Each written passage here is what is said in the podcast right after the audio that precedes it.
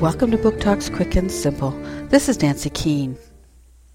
In 2009, it was discovered that there was water on the moon.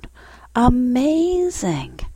But did you know that 40 years before that, the first man walked on the moon? In the 1960s, both the United States and the Soviet Union wanted to be the first in space. No one had even gone into orbit back then, but plans were underway to go to the moon. In this graphic retelling of the story, we see the men and women involved with both sides in their race for the moon. T Minus The Race for the Moon by Jim Ottaviani, Aladdin, 2009.